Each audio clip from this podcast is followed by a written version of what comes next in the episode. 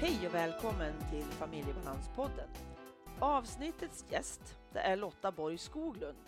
Dubbelt aktuell, både med sin bok ADHD, från duktig flicka till utbränd kvinna och har nu i maj 2020 tilldelats Riksförbundet Attentions pris, Årets ljus, för sitt arbete just med flickor och kvinnor med ADHD. Men när avsnittet spelas in, då vet ingen av oss att det är hon som kommer att bli Årets ljus 2020. Familjebalanspodden görs i samarbete med Comicap, hjälpmedelsföretaget som vill genom mötet med människor förmedla kunskap, väcka nyfikenhet och visa på behovet av kognitiva hjälpmedel och sinnesstimulerande produkter. Du hittar dem på comicap.se. Klicka in där vet jag. Sist i avsnittet så kommer boktipset. Och boktipset är ju naturligtvis Lottas bok. Något som är jätteviktigt för framtida forskning det är att vi som har läst boken vi går in och skriver en recension på Endra Bokus, Adlibris eller där du köper böcker. Där behöver du skriva en recension. För vi behöver stödet för att det ska forskas mera om flickor, kvinnor med ADHD. Ann-Katrin Noreliusson heter jag som driver den här podden. Och jag vill ju hjälpa till att förändra situationen för personer som har en eller flera MP-diagnoser. Och så naturligtvis alla som finns i omgivningen runt de här människorna. Och är du anhörig med någon familjemedlem som har OCD, tvångssyndrom, då vill jag välkomna dig in i Facebookgruppen. OCD, tvångssyndrom, lika med tvångstankar och tvångshandlingar, anhöriga. Du är alltid välkommen in med dina tankar, frågor eller har tips om en gäst eller vill ställa en fråga som vi kan göra ett avsnitt runt. Det skulle vara jättebra om du hör av dig till mig då på info familjebalans.se. Men nu kör vi igång avsnittet.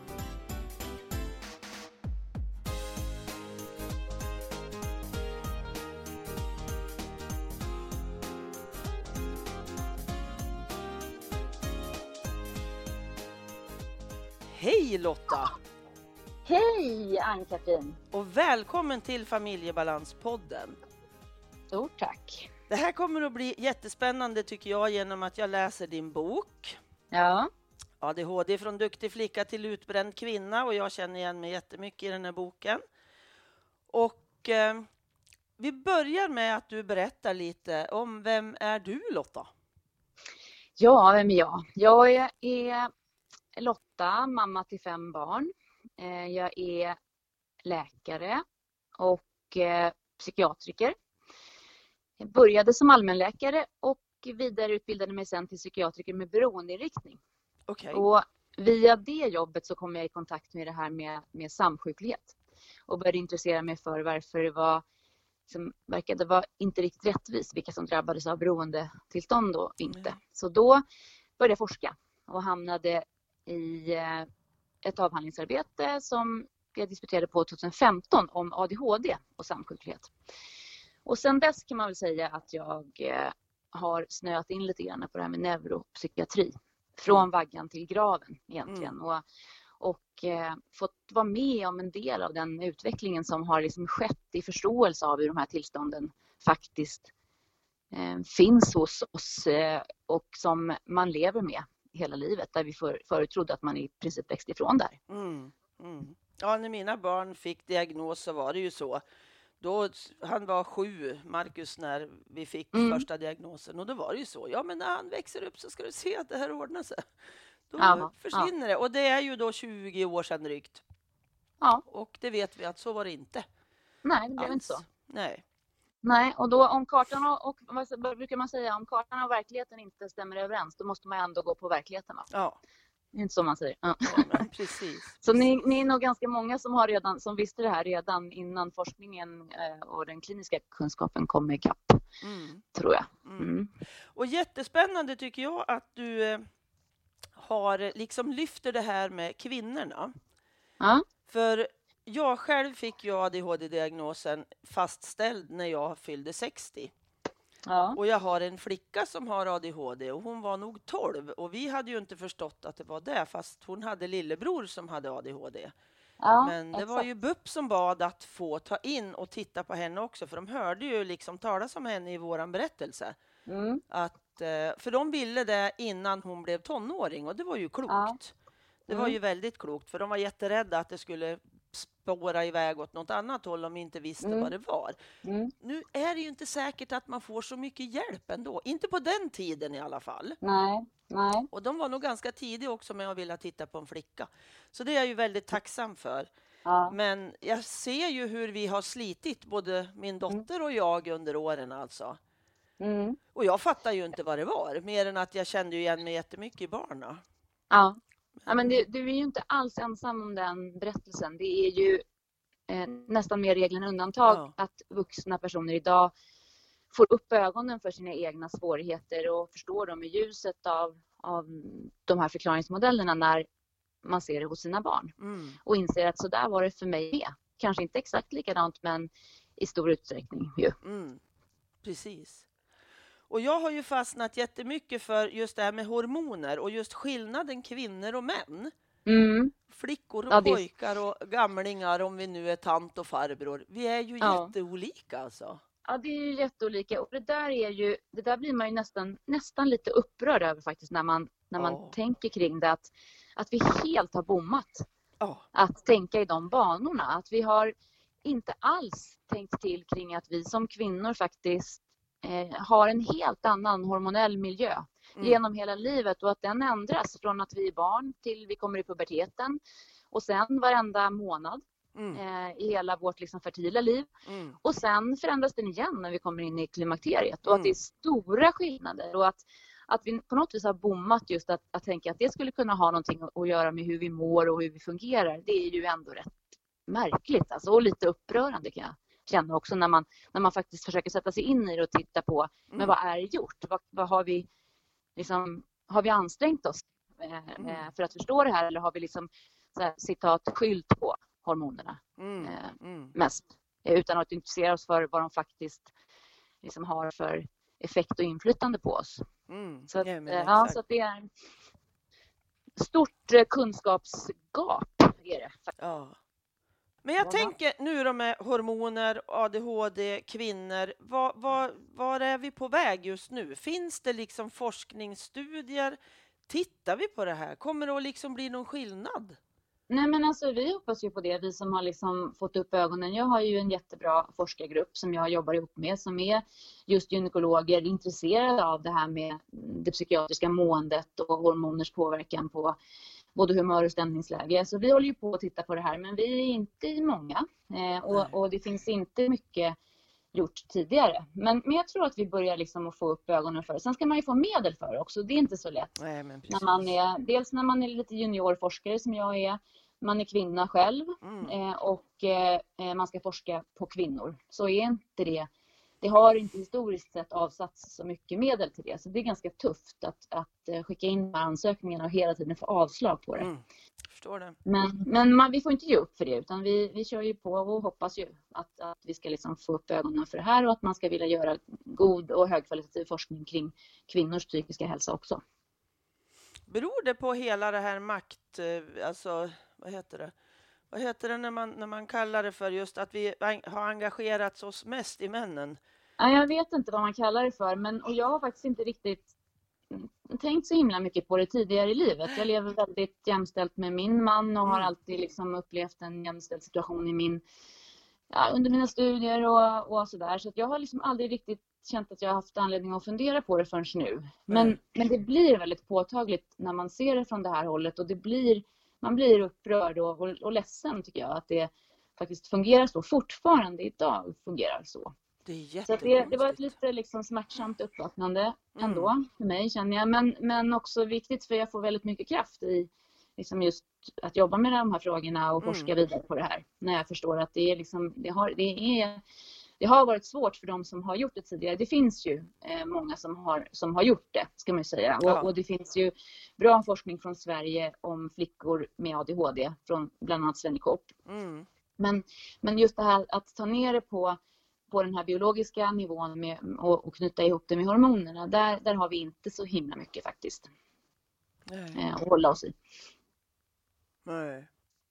Man blir lite ledsen, helt klart, och förbannad. Ja, men det blir man. Man blir Ja. faktiskt lite beklämd, Ja. tycker jag. Och, det, och, det är, eh, och man blir det också när man, när man vet och har jobbat länge med det här och vet att de här flickorna och kvinnorna har berättat det här för oss. De har sagt det här och vi har som sopat undan deras berättelser lite Mm. grann och Mm. sagt att ja, ja, men det är lite hormonsv- hormonsvängningar och det är lite PMS och det är lite dittan och duttan. Men vi har liksom faktiskt inte tagit dem på allvar och det, det känner jag, nu får det vara slut med det. Nu måste vi, eh, nu måste vi lyssna på vad de här flickorna och kvinnorna berättar för oss och, och faktiskt, som vi sa, anpassa liksom verkligheten.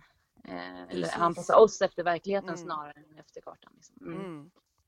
Men jag tänker på hur, alltså, i forskningen nu då framöver, alltså det kan ju Mm. ta massor med år innan vi liksom ser några resultat, att det kan bli Nej men, annorlunda. det, eller? nej men det måste inte det. Måste inte det. Jag är, Det inte, så, inte. jag är, inte, så, jag är inte så negativ för Bra. det. det, det. Vi vet ju vilka frågor vi ska ställa. Ja, Vi vet vilka, liksom, vi har kommit så himla långt i, i forskning kring, kring ADHD och den eh, liksom, eh, neurobiologiska balansen ja, eh, och vad, vilka signalsubstanser som är involverade och vilka områden i hjärnan och vilka liksom, delar och, och, och banor mellan olika områden som pratar med varandra och som Mm. fungerar på ett annorlunda sätt. Så vi har, ju, vi har ju kommit jättelångt och vi har en massa djurforskning på Mm. hur till exempel dopamin och östrogen hänger ihop. Mm, okej. Så att, så att vi kan nog egentligen lägga ganska mycket pussel här. Det, det krävs nog mer att vi faktiskt intresserar oss och börjar lägga det här pusslet på allvar och, och Okej. lyfter ut kunskapen i kliniken och till de som träffar flickorna, ut på ungdomsmottagningarna,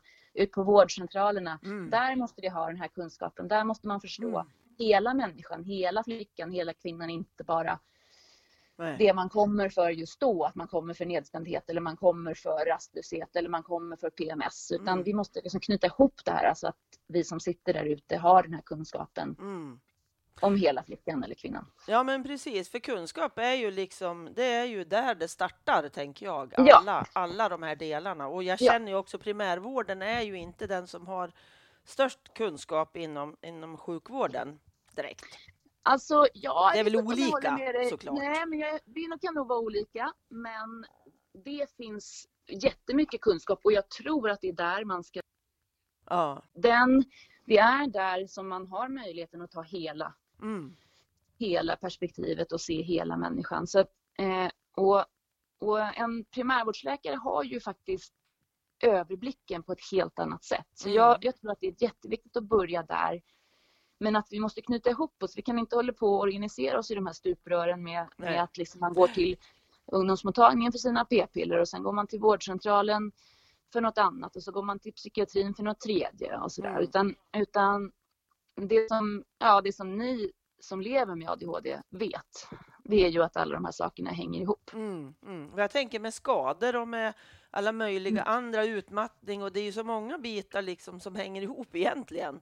Ja men det är ju Allt. det. Jag, jag har ju försökt liksom att täcka upp det i den här boken och försöka också Mm. beskriva det som eh, Russell Barkley eh, kom ut med för, ja, nu är det snart två år sedan, men, men där han eh, gjorde en jättefin beräkning på liksom, hur många år av liv man förlorar bara genom att ha ADHD. Mm, Om man jämför med andra som har liksom samma, samma förutsättningar, samma kön, samma ålder, samma socioekonomiska förutsättningar. Mm. Så, så räknade han ju ut att man lever 8 till 13 år Mm, kortare bara genom de här fyra bokstäverna. Oh. Och det är ju, orättvist. ja, men det är otroligt orättvist Mm. och det är inte framförallt för att man trillar ut genom fönstret när man är fyra år gammal eller kör liksom kul med moppen när man är 15 utan det är faktiskt livsstilsrelaterade problem. Mm, Det är mm. att man inte får till sina rutiner och livsvanor. Så att man liksom inte Precis. sover, eh, att man stressar för mycket, att man äter på ett osunt sätt, inte får till motionsvanor, kanske dricker för mycket alkohol, kanske Mm. har smärtproblematik som man lider av Mm. och sådär. Så det, det, är, det är liksom så mycket annat som inte psykiatrin är liksom egentligen primärt duktiga på. Eh, och får vi inte ihop den här bilden så då trillar de här personerna mellan stolarna tror jag. Mm. Jo, men jag känner ju igen mig i just det här att, att dra erfarenhet av det man har gjort Mm. Eller det jag Mm. har gjort ska jag väl Mm. säga. Mm. Att jag är ju en specialist på att ramla och det är ju för att jag inte tar det tillräckligt lugnt i den situationen och jag har en Ja. stress. Ja. Och jag vet inte hur många gånger jag har ramlat och slagit mig. Sist nu så fick jag en fraktur i axeln. Det var nu i januari.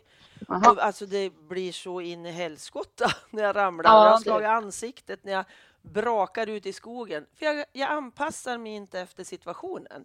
Nej, vet du vad? Och det där är ju, det är en, en del av det är ju, är ju sant att du kanske har för bråttom. Mm. Men en annan del som man inte heller har liksom förstått riktigt om ADHD, det är ju att ADHD har jättemycket med motoriken att göra. Mm, mm, Att man har ehm, ofta, inte alla förstås, men har sämre motorik, sämre koordination. mm, mm. Och det, det var ju det här gamla, gamla begreppet DAMP som jag Mm. tycker är så fin. Jag, så synd att den inte finns längre. För den, den sammanfattade det som väldigt många med ADHD beskriver. Att det är Mm. inte bara uppmärksamhet.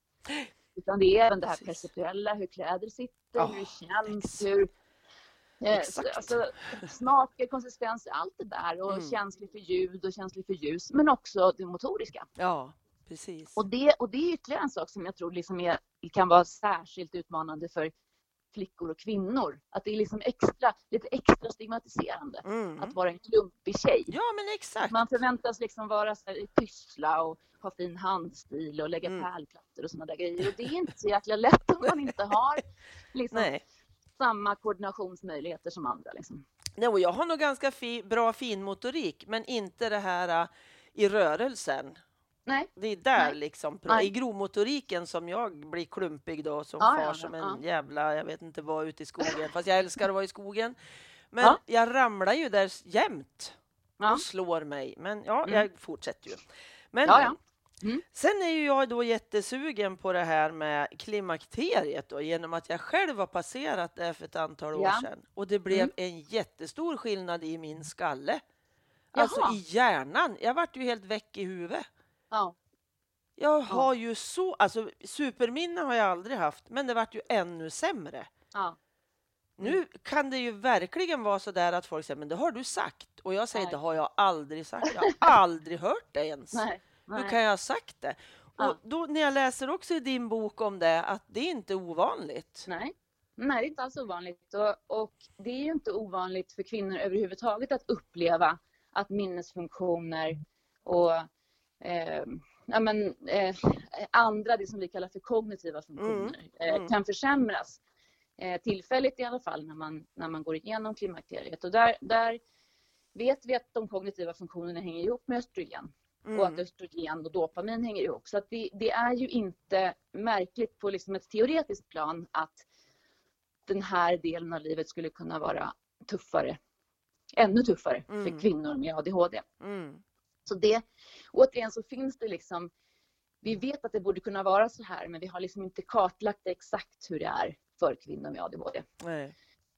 Och då blir det ju svårt att liksom då blir det svårt att, att basera behandlingsinsatser på det också som Mm. läkare. För jag, jag måste basera mina insatser på det som vi kallar för evidens Mm. eller det som är liksom bevisat i forskningen. Och finns det ingen forskning att gå till då så blir det svårt för mig att vara liksom kreativ Mm. i mina behandlingsinsatser. Mm. Så det här är också ett jätteviktigt område där, som är väldigt undanskuffat Mm. i forskningen tyvärr. Ja, jag har ju blivit jätteintresserad av just de här, alltså MPF överhuvudtaget, med ålder. Alltså Ja. ålderdom om Ja. man säger. Genom att Ja. jag närmar mig själv så blir det ju Ja. jätteintressant också. Ja. Liksom, att se. Mm. Och jag har ju haft lite uppdrag som handledare just runt OCD på, på, i åldringsvården. Ja, Och det är jättespännande alltså. Och Ja. så jäkla viktigt.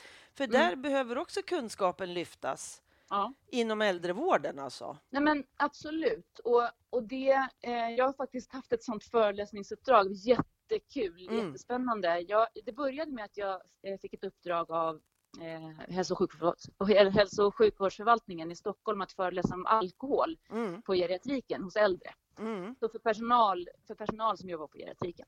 Och så när jag hade haft den där föreläsningsserien i typ två år så sa jag, men nu jobbar jag nästan bara med, med neuropsykiatri och Mm. ADHD. Ja. Kan inte jag få komma och berätta om, om ADHD och, och au- autism eh, på Mm. geriatriken istället? Och Mm. de blev jätteglada för det. Så Kanon. då liksom växlade jag över och, och det har varit så otroligt roligt därför Mm. att det är ju väldigt, väldigt, väldigt få som har en diagnos. Mm. Men alla som jobbar inom äldrevården vet ju om att de här människorna finns. Mm. Eh, och få rätt redskap då och kunna Ja, liksom- dra nytta av det, den kunskapen som vi har om bemötande och behandling och insatser och stöd för unga och förstå att det funkar ju alldeles utmärkt Ja. även för de som är 80 plus och hur mycket roligare det blir att jobba med den här gruppen då och hur Mm. mycket bättre alla mår, liksom, både patienterna och personalen Mm. när man förstår utifrån liksom, den här kontexten och tar på sig de här glasögonen. Så det, har, det har varit jätte, jätte, jätteroligt. Och så tänker jag så här att det här som de anpassningarna man kan göra då inför NPF, det kommer ju att gagna även de med demens och alla andra på de här boendena, tänker jag. Ja. För det blir ju Nej, men- nej, men tydligare absolut. liksom för alla. Ja, men, och det, ja, men det är det som är så häftigt med, Ja. med det som jag har fått lära mig de senaste åren, liksom med stöd och insatser vid NPF. Att det, det var en kollega till mig som heter Elisabeth Fernell som sa det en gång och det har jag hållit fast vid att de här insatserna, det här stödet, det är som diabeteskost. Det är Mm. bra för alla. Mm. Så att vi, vi som använder oss av den kunskapen vi har här med hur vi förstår NPF, hur vi tänker kring det, eh, det, det hjälper alla, även de som inte har NPF. Mm. Det är det Och som det, är så det är jätteviktigt. Det är liksom, det, och det är inte bara för att de med NPF mår bättre och slutar liksom, eh, bråka om det i skolan eller liksom sådär. Utan det handlar om att, att det här är ett respektfullt och bra sätt att, Mm. liksom, och pedagogiskt sätt Mm. eh, att bemöta eh, andra människor i både skola och i vård. Mm. Vi, Absolut. vi borde egentligen vända på steken tycker jag och, och liksom uppgradera alla familjer med NPF till proffs i bemötande och eh, stöd. För de Yes. har väldigt mycket att lära oss. De här Jajamän. föräldrar som har levt med NPF-barn, de har ju svart bälte i liksom, att... eh, Sant. Mm. Ja, nej men de har ju så mycket tips och så mycket tricks och så mycket liksom färdigheter som de har utvecklat för att de har varit tvungna Mm. att få till det i Mm. sina familjer. Och där har ju alla andra familjer tror jag jättemycket att hämta. Men absolut, absolut. Åh gud vad jag håller med dig. Så sant. Ja, men och så tänker man ju aldrig, utan man tänker ju alltid så här, ja vi ska hjälpa de här stackars familjerna och så här, Mm. och det är klart att vi ska göra det. Vi ska, Mm. vi ska utveckla bra stöd och så. Eh, men det har vi gjort och vi har, vi, vi liksom, och de här familjerna har hjälpt oss att göra det. De vet nu Mm. vad som funkar. Och att vända på den steken och inte liksom skuffa undan dem i ett, i ett hörn där de ska vara hjälpta, utan att faktiskt plocka fram, plocka fram dem i ljuset och säga, ni kan lära oss massor. Mm. Helt klart. Mm. Vad bra att du säger så Lotta. Då blir ju Ja. jag jätteglad. Ja, nej men, nej men jag, jag har ju fått lära mig det. Jag Ja. har ju fått lära mig det här bakvägen genom att jag har fått bli inbjuden till Ja. de här människornas liv och till de här familjernas liv och då, då lär man sig Mm. efterhand. Man, man får en väldigt stor ödmjukhet Mm. inför hur smarta de har varit och att vi människor är inte dumma i huvudet. Vi kan, vi kan hamna i väldigt, väldigt svåra situationer som vi inte hade föreställt oss och våra liv blir inte alltid som vi har tänkt oss om man får ett barn som har väldigt stora funktionsnedsättningar. Mm. Men vi är så smarta då. Då gör vi liksom det bästa av det oftast. Och, och väldigt många gånger så har man ju fått se liksom himla häftiga strategier liksom, som Mm. har växt fram. Mm. Ja men precis. Jo men alltså det finns ju hur mycket manualer som helst in i hjärnan på alltså Mm. de här familjerna. Så är det ju. Ja, För man, ja. man agerar utifrån, alltså alltid med en tanke. Alltså det, Mm. det, är, alltså det är klart att det går åt helskotta väldigt många gånger också. Ja. Men Ja. man har ju fått väldigt mycket redskap på vägen som man har blivit Ja. tvungen att ta fram. Ja. För jag vet, Nej, är men, ju... jag tänker, just i det här mötet tycker jag som, som kan bli så fint då med, med vården och en familj eller en, en patient att, att vi kan ju inte berätta, jag från vården kan ju inte berätta hur du ska leva ditt liv i just din familj. Men jag kan ju funka som ett bollplank. Du kan ju Mm. berätta för mig om de gångerna när det har funkat och de gångerna när det inte har funkat. Och så kan vi ta fram tillsammans. Liksom, Mm. Och tydliggöra det på ett sätt som, som för ibland, ibland kan det vara ganska svårt när man är mitt inne i det. Absolut. Att se vad det faktiskt Mm. funkar, vad som faktiskt liksom är bra och vad som inte funkar. Men att jag ser mig mest som en sån, ett sånt bollplank då. Att Mm. försöka tydliggöra så där, vad man ska göra mer av och man kanske kan göra mindre av. Mm. Ja, men bollplank behöver vi ju, för det är jättesvårt att sitta på sin kammare och, och liksom bara Ja. fundera själv, då behöver man ju någon att dividera med. Ja, och jag kan ju inte heller från vårdens sida då komma med facit. För det är inte säkert att det kommer funka i din Nej, familj. precis. Så att man måste vara ganska ödmjuk och lyssna ganska mycket och sen mest handlar ju mitt, det är ju ganska lätt jobb jag har egentligen. Det handlar ju mest om att bolla tillbaka faktiskt. Och reflektera och liksom sätta ord på det Mm. du beskriver. Eller sätta andra ord på det du beskriver. Så tänker jag. Och det är så underbart tycker jag de gångerna man träffar någon som verkligen kan sätta ord på det jag berättar, alltså och, Mm. och, så jag blir bekräftad. Det är ju Ja. det liksom många Ja. gånger man vill när man kommer Ja. liksom och är utmattad och ingen förstår varför. Och till slut, för jag, jag skickade ju en egen remiss själv Ja. efter att min KBT-terapeut hade sagt det, att har du aldrig funderat på om du har ADHD?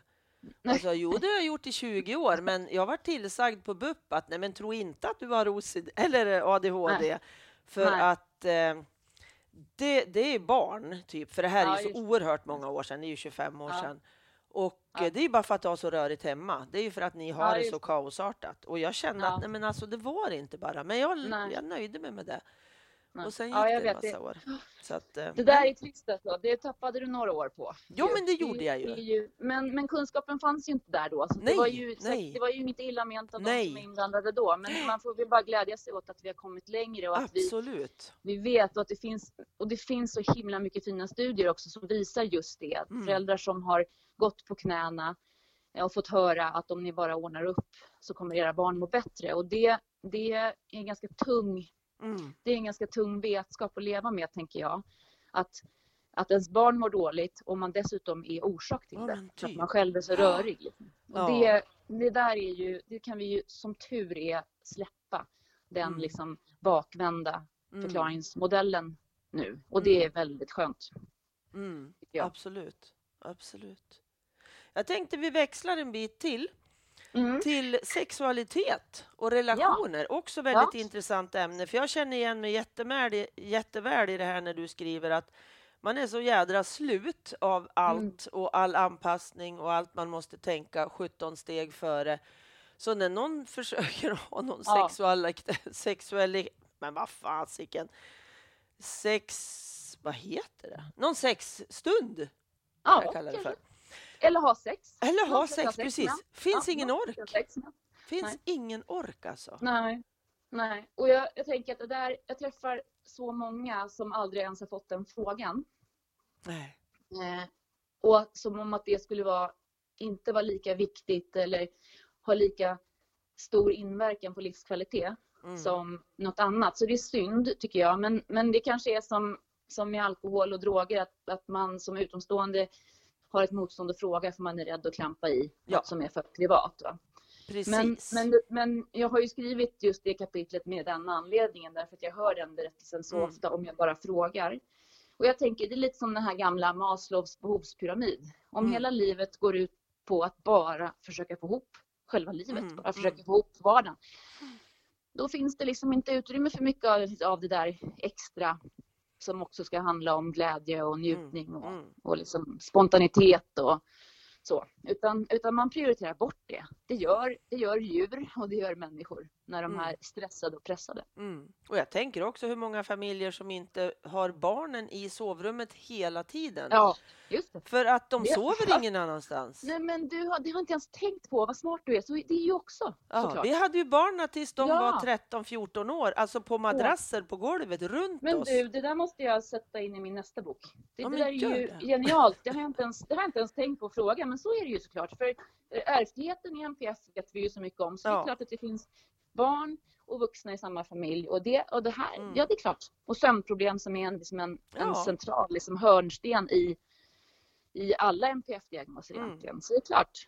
Ha, det har jag inte ens tänkt på, men så är det ju. Jo förstås. men precis, jo, men, ja, Mm. men jag tror absolut att det är jättemånga fler än oss som har haft det så.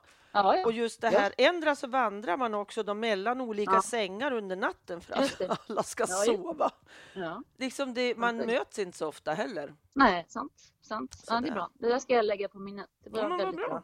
Ja, men Men Du förstår hur, du- nu förstår du hur den här boken har växt fram. Ja, Nu förstår du. absolut, absolut. Jag får såna här pusselbitar hela tiden av alla jag pratar med och det är så himla roligt. Ja, Jo, men det är jättespännande, för jag, det är ju det som är så roligt med den här podden också. Jag får ju träffa så himla många människor.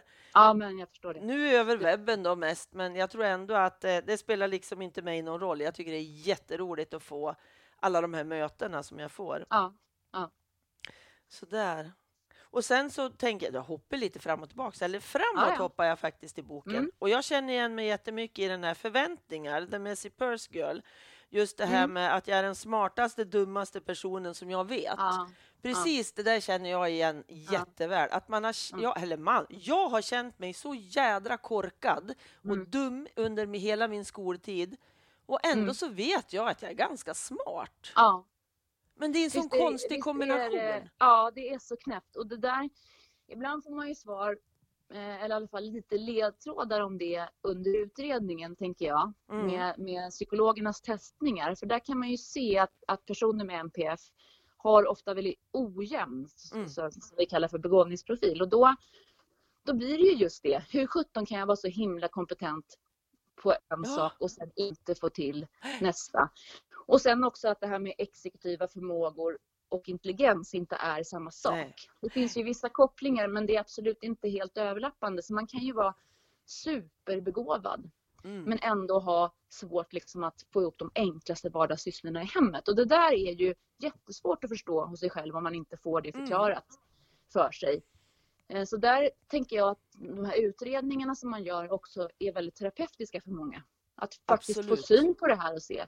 Det är ju samma sak om, som du, du med din axel. Har man brutit axeln så det, det, det är ganska bra att veta och ha sett den där röntgenbilden för då förstår man Ja. varför man har ont och varför man inte ska hålla på med vissa Ja. saker med den där axeln under ett tag. Ja. Och så tänker jag med utredningen också. Det ska kartlägga styrkor och sårbara sidor så Mm. att man kan jobba vidare i enlighet med sina starka sidor Mm. och inte hela tiden med samma liksom, eh, verktyg gå på nitar i de områdena där man är svag. Utan där behöver man ett gips typ. Ja. Eller en operation kanske. Ja. Eller en, i alla fall en sjukgymnast som kan berätta för en att gör inte den här typen av övningar just nu Nej. utan den här istället.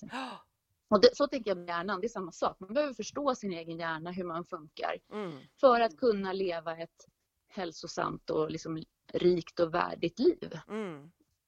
Precis. Ja, det skulle jag nog faktiskt önska mig just det här efter utredningen när den är klar.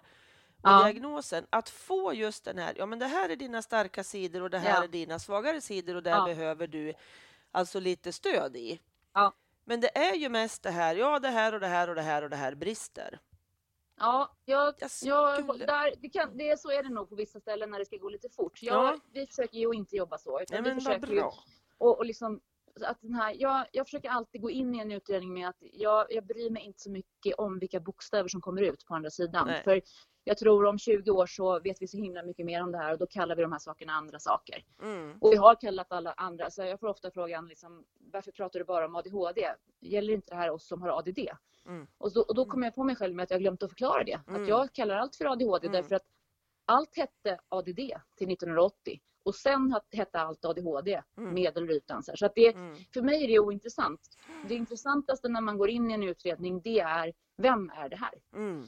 Och vad får vi ut? Och då måste man få en karta efteråt och det, det jobbar vi jättemycket med i våra team. Så Ja, att strålande. det är beskrivningen som är det viktiga. Det är den som leder framåt sen, inte bokstäverna. Nej, För- precis. Det ser så olika ut för olika liksom, personer med samma diagnos. Så Mm. att bara svara ja eller nej på frågan om någon har ADHD eller inte, det är, jag ska inte säga att det är värdelöst, men Ja, men det är inte produktivt i alla fall, tänker jag. inte, nej, nej, för att då, och då tycker jag liksom att då kunde man nästan, nej man kan inte skita i utredningen, men, men jag tycker inte att man liksom ska vara nöjd då, för att Nej. för att kunna jobba vidare så måste man ha sin egen funktionskarta. För man Mm. måste veta vilka delar av alla de här sakerna som vi nu ska liksom få hjälp med som är relevanta för just mig. Mm. För det, det kommer att vara jätteolika Mm. beroende på Precis. var styrkorna ligger och var sårbara sidorna ligger. Så, Mm. Så, Intressant. så det, det Jättebra. tycker jag att en Jättebra. utredning kan vara liksom, ibland så kan nästan en utredning vara liksom hela nyckeln till, behövs inte så jättemycket mer liksom än psykoedukativa insatser efteråt. Alltså liksom förstå sig själv, förstå Mm. vad ADHD är just för, just för mig och sen eh, jobba vidare med Mm. den kunskapen. Jag, jag, det, det är, jag tycker det är, ehm, det är den mest kraftfulla terapeutiska insatsen om man, om man Mm. gör den rätt. Precis. Eh, och väldigt många klarar sig utan läkemedel då Mm. också.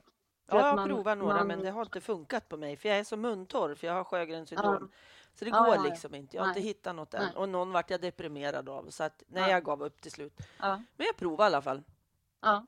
Men och då, för det är ju liksom, det behöver inte vara liksom lösningen för alla. Och, nej. och det är ganska komplicerat att få in rätt läkemedelsbehandling när man Mm. är vuxen. För man har hunnit få annan påbyggnadsproblematik. Så, där. så Mm. det, det, det ska inte heller vara målet med en utredning att man ska få medicin Nej. efteråt. Utan, utan just förståelsen tror jag är den allra, allra mest centrala faktiskt. Absolut. Jätteviktigt. Mm. Lotta, har du något mer som du skulle vilja säga innan vi lägger på luren? Alltså jag har alltid för mycket jag vill Ja. säga så jag, jag vill aldrig lägga på luren någon gång. Men, Inte men, jag heller eh, kan jag säga. Eh, och så jag kommer säkert att komma på massa saker som vi borde ha pratat om. Men, men jag säger väl så här att jag vill jättegärna komma tillbaka. Om du, Åh, kul. om du vill och om du har Yes. och om du får några så här frågor från, från dina lyssnare som, Ah. som man vill att man ska ta upp och prata särskilt om så, så kommer jag jättegärna tillbaka och prata Åh, mer med vad dig. roligt. Ja, men det siktar vi på tänker jag. Ja, Absolut. Jättekul. Det var så roligt att ha dig med. Och alltså få jätteglad att få, att få vara med och så kul att och, eh, få höra om dig eh, och din resa Ja, också. Lite grann. Precis. Spännande. Mm. Ja. Tusen tack Lotta. Ja, men det är jag som tackar. Ha Tack det så bra. Tack. Tack. Hej då. Hej, hej.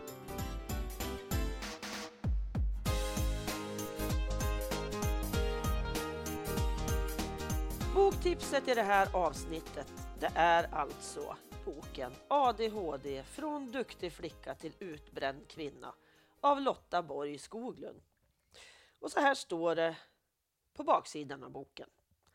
När vi talar om ADHD handlar det inte om att helt plötsligt hamna på botten, gå in i väggen eller tappa greppet.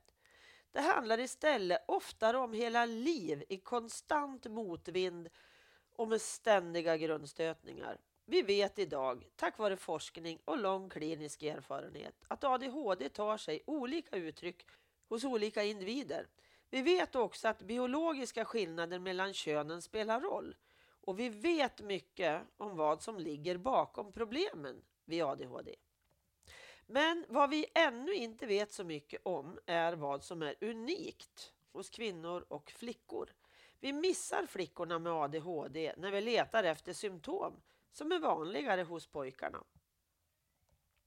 Under mina år som läkare, skriver Lotta, har jag träffat många flickor och kvinnor med odiagnostiserad ADHD som har kämpat så hjärtskärande hårt för att få ihop sina liv.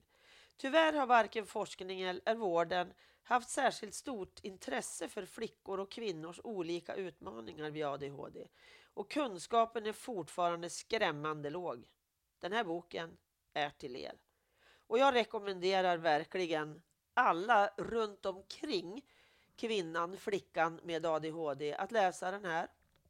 Du kan finnas i skolan, i primärvården, inom psykiatrin också. Och alltså vem som helst i flickans familj. Jag vill verkligen att ni läser den här boken för den är jätte, jättebra. Och jag som 63-åring med eh, ganska nylig ADHD-diagnos. Jag var 60 när jag fick den och det hörde ni också i avsnittet. Jag känner ju igen mig jättemycket i den här boken, saker som inte jag faktiskt har tänkt på tidigare. Tack för att du lyssnat. Tack till Pelle Zetterberg för musiken, Pernilla Wahlman som fotade, Marcus som fixade poddloggan och till Anders för att du redigerar mitt prat. Och tack till Comicap för samarbetet. Och tusen tack till dig som går in och skriver recension på Familjebalanspoddens Facebook-sida eller på familjebalanssida. Det är ju sånt som gör mig så jätteglad. Hoppas vi hörs igen. Och välkommen in och titta in på familjebalans.se. Hej då!